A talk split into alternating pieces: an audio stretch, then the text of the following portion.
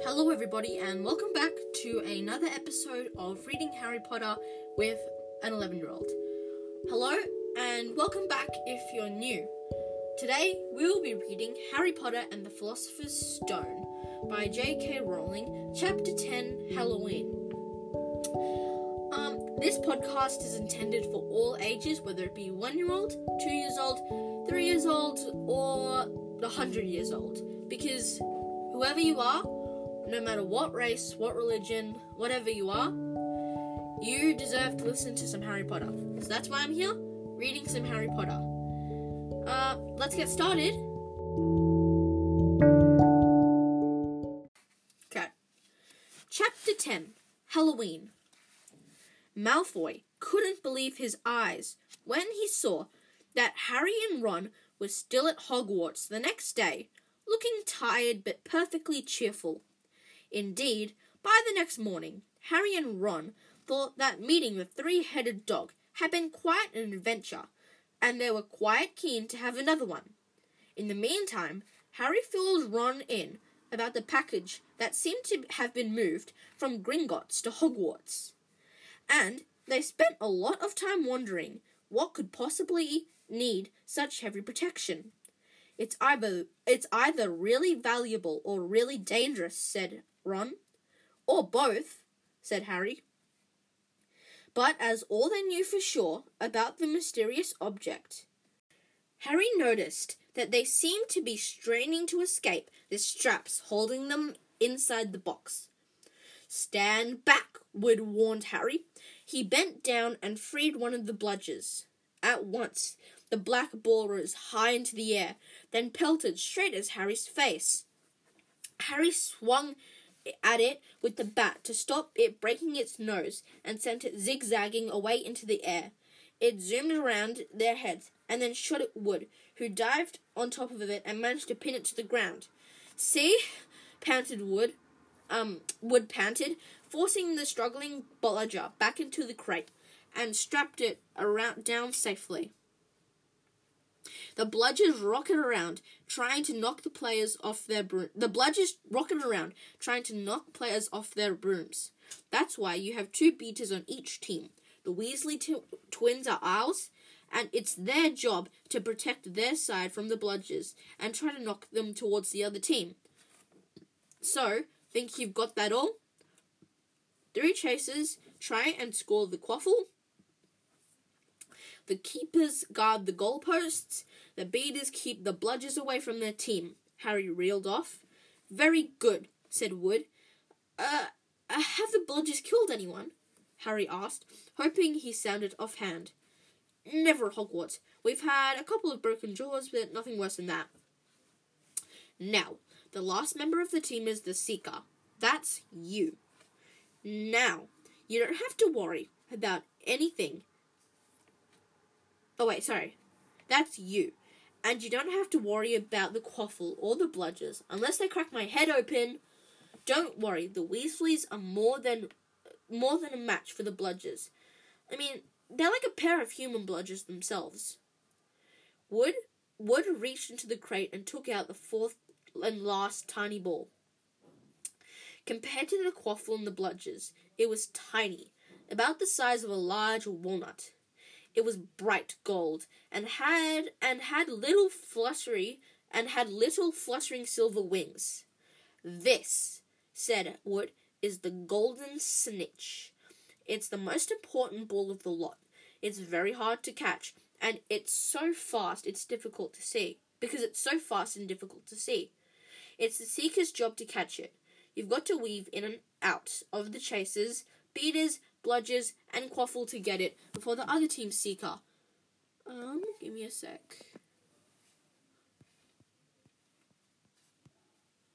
Uh, okay. Um, other team seeker.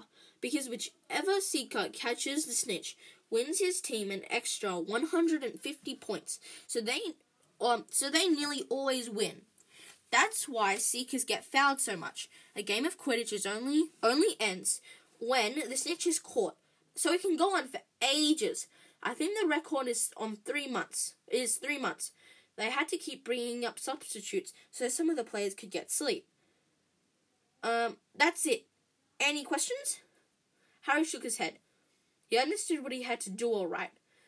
He had to understand what he had to do all right. It was doing it that was going to be the problem. We won't practice with the snitch yet, said Wood, carefully shutting it back inside um inside the crate. It's too dark. We might lose it. Um, let's try you out with a full with a few of these. Let's um he pulled a bag of golden of ordinary golf balls out of his pocket, and a few minutes later, he and Harry were up in the air, Wood throwing golf balls as hard as he could in every direction for Harry to catch. Harry didn't miss a single one, and Wood was delighted. After half an hour, the night had really fallen, and they really couldn't carry on. That'll that that Quidditch cup will have our name on it this year, said Wood happily as they trudged back up to the castle. I wouldn't be surprised if you turned out better than Charlie Weasley. He could have gone off playing for England if he hadn't gone off chasing dragons. Perhaps it was because he was so busy, what with Quidditch practice three evenings a week, on top of all his homework, that Harry had hardly could hardly believe it when he'd realized he'd be, already been at Hogwarts for two months. The castle felt more like home than Privet Drive had ever done. His lessons now were becoming more and more interesting now that that that, that, that now that they had mastered the basics. On Halloween morning, they woke up to the delicious smell of baking pumpkin wafting through the corridors. Even better, Professor Flitwick announced in charms that he that he thought they were ready to start making objects fly. Something they had all been dying to try since they'd seen him make Neville's toad zoom around the classroom. Was that it was about two inches long. They didn't have much chance of guessing what it was without further clues. Neither Neville or Hermione showed the slightest interest in what lay underneath the dog and the trap door. All Neville cared about was never going near the dog again.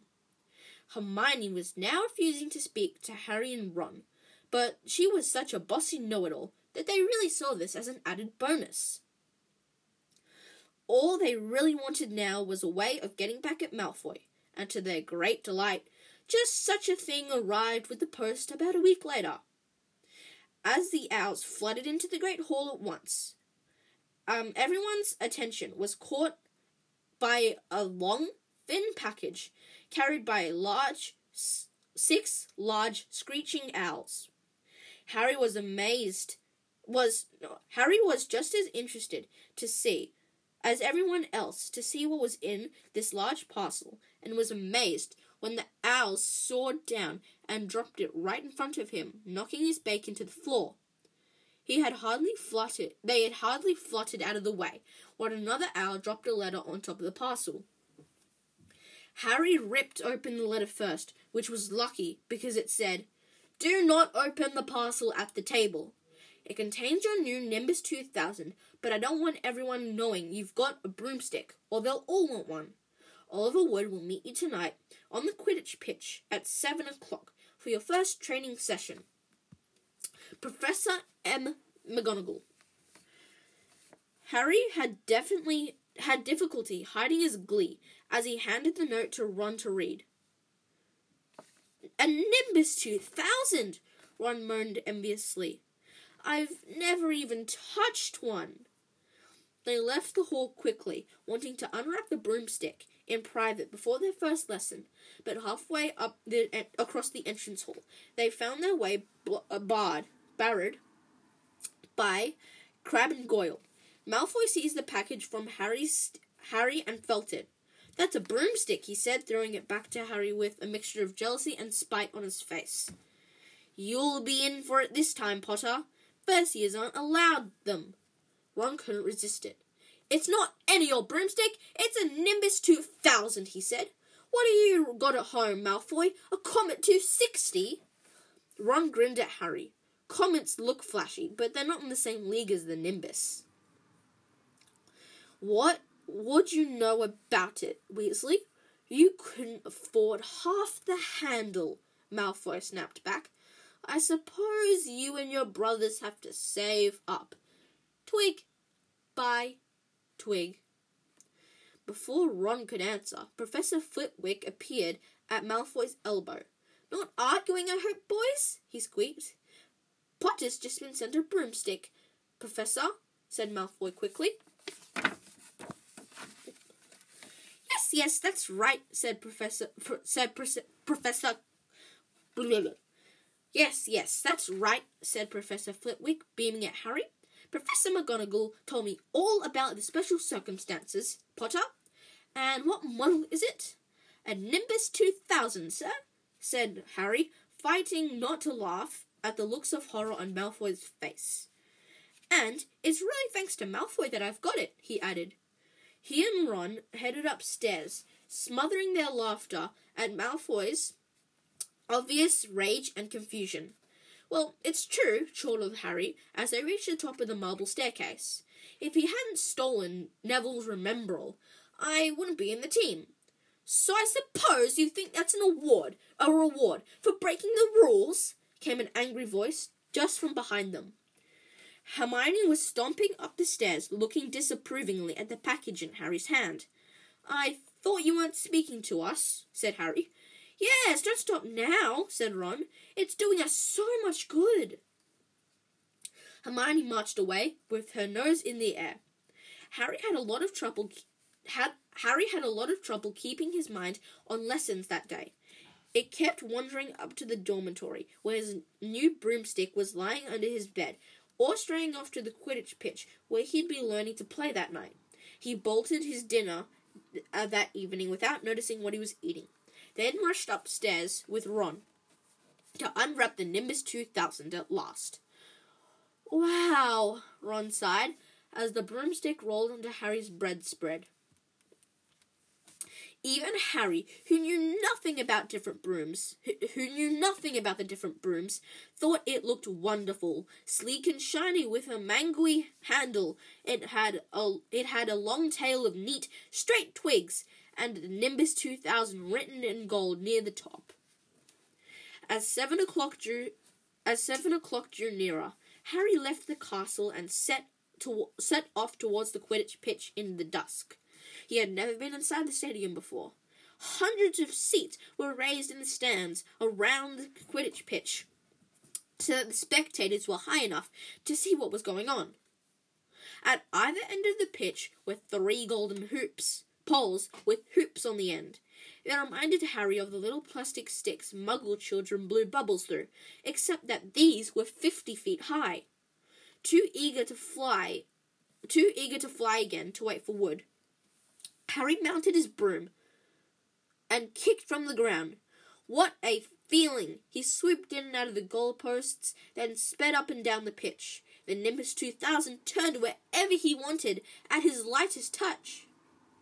Hey, Potter, come down! Oliver Wood had arrived. He was carrying a large wooden crate under his arm.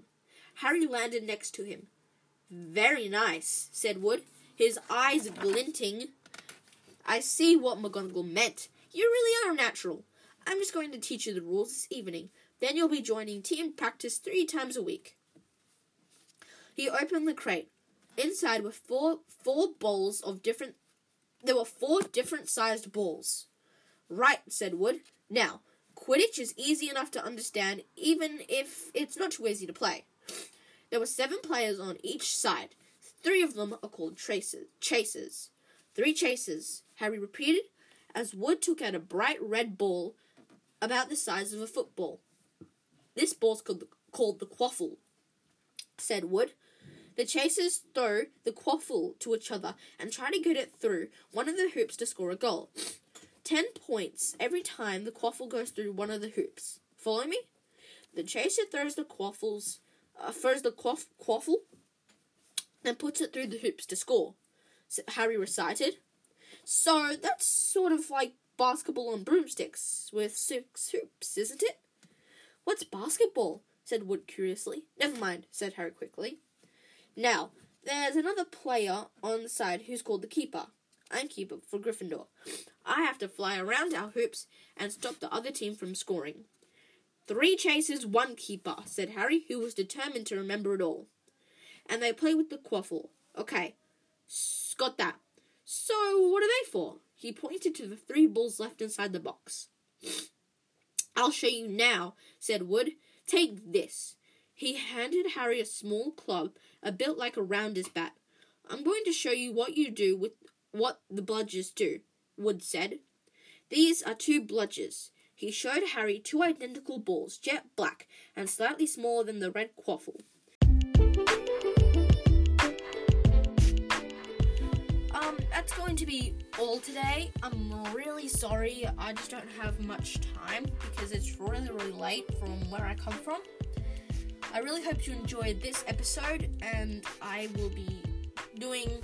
I will try to make my episodes more frequent because I haven't done an episode for a very long time, and this is an extremely short episode. So, um, that's pretty much all I have to say. I really hope you enjoyed this, and please make sure to share this with your friends and family, and follow me on Spotify or whatever platform you're listening on this, um, to this on. Really hope you enjoyed, and I will see you guys till next time.